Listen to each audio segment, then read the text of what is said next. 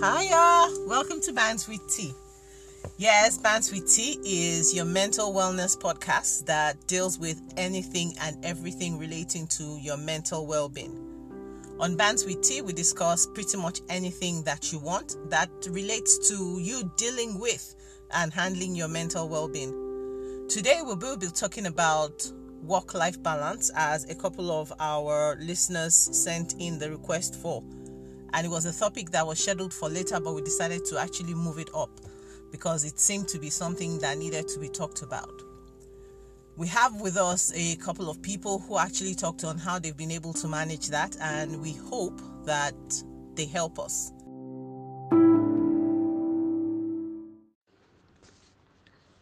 Work-life balance for me is being able to split my time and energy between work and other important aspects of my life.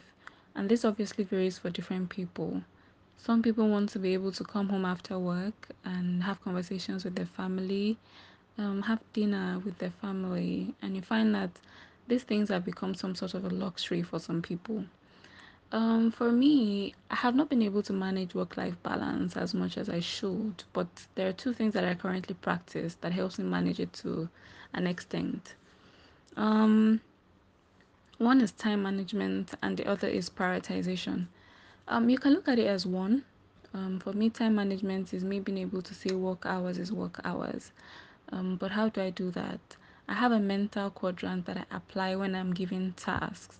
So I evaluate the task and ask myself, is this task urgent but it's easy? Is it urgent but it's tasking? It's not urgent but it's easy.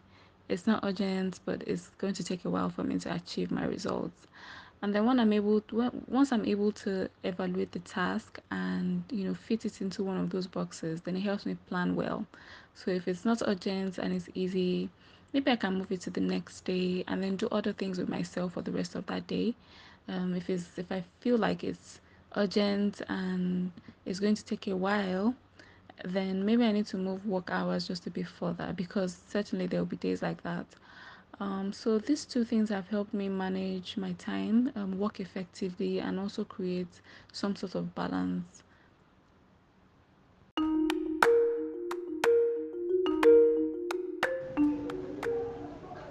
Work-life balance is a critical aspect of one's existence, and as such, the is to find a balance between your work life and the other lives you must have, which every human being needs to have to be healthy. Now, when it is time for work, you dedicate your time absolutely to work and do not allow that work to flow into your other life. As such, when you are working during the day, you work actively. And when the work day ends, you close all avenues for it to flow into the other lives you have. So when you get home, you forget about the job you're doing, all the work, try not to bring it home, and then enjoy your home life, social life, everything. And of course, sleep early so that the next morning you are fresh enough to start your day again. If the balance is not there, so that you now bring your work home, do some conferences, some projects and all that, at night, it gradually seeps into your life that you do not have that balance the whole day you are working. Or also, it can also happen that the whole day you are playing without actually getting stuck in the balance. So it's very important to create this balance between your work and your other life, which is social, family, and all that. One person suffers for the next one to get a good balance. And it's only that balance that gives you stability and peace. Yes. My idea of work-life balance is, I mean, many people tend to think um, work-life balance is about moms having the opportunity to also take care of kids or the family and the likes. But my idea of work-life balance is primarily the opportunity to be able to work and fulfill my career aspirations, but in the same vein, being able to do other things that are away from what you would call work. So for instance, Uh, even before I had my kids, and I have three, by the way, so I'm the main uh, beneficiary of the whole work-life balance thing. But even before I had kids, I found that whenever I was in a job that didn't allow me to do other things that were of interest to me, simple things like going for workouts in the morning or going for a party when I needed to, being able to attend to other family needs, and of course taking care of the home, I found that whenever I was in such um, rigid jobs, so to speak, I didn't enjoy the job. So for me, work-life balance is primarily the ability to be able to work, because I hate to do nothing. I like being able to fulfill my life's purpose away from other family um, requirements or whatever it is. So, but whenever I found sti- myself being stifled by a work environment that just felt like you had to put in twenty-two out of twenty-four hours because you were being paid for a job, I never enjoyed my job.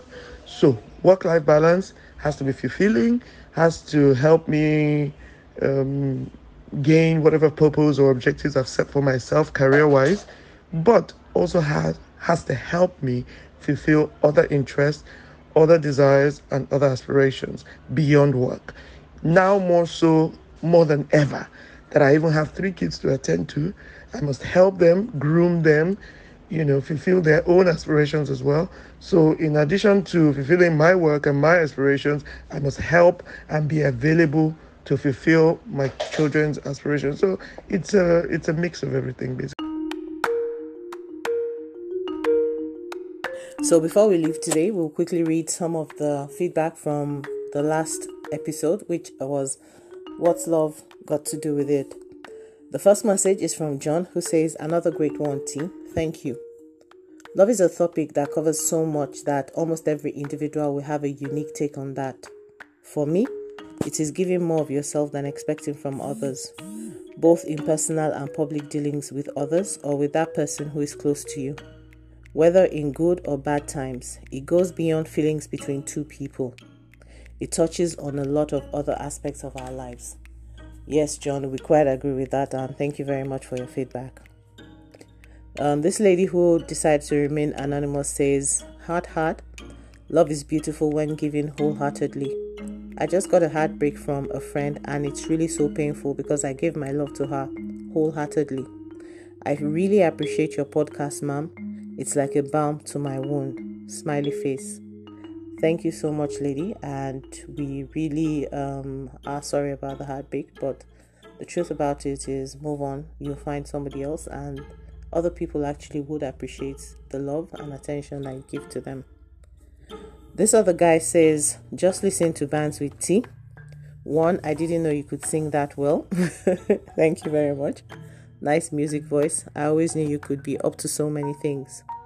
Two, I agree with your perception about friendship. Three, please continue to get my back, especially when I vent, and vice versa.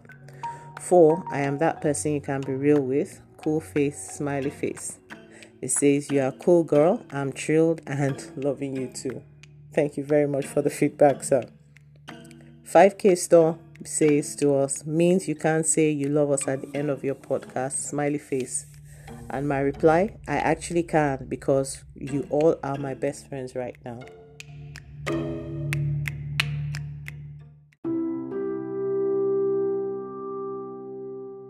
And today, I honestly hope this helped someone. It is Bands With Tea, and I am T, your hostess with the mostess.